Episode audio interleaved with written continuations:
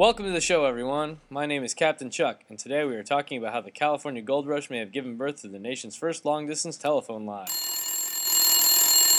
That's right, in 1877, three mining companies ran 60 miles of phone line to connect 30 phones. I know, it's exciting.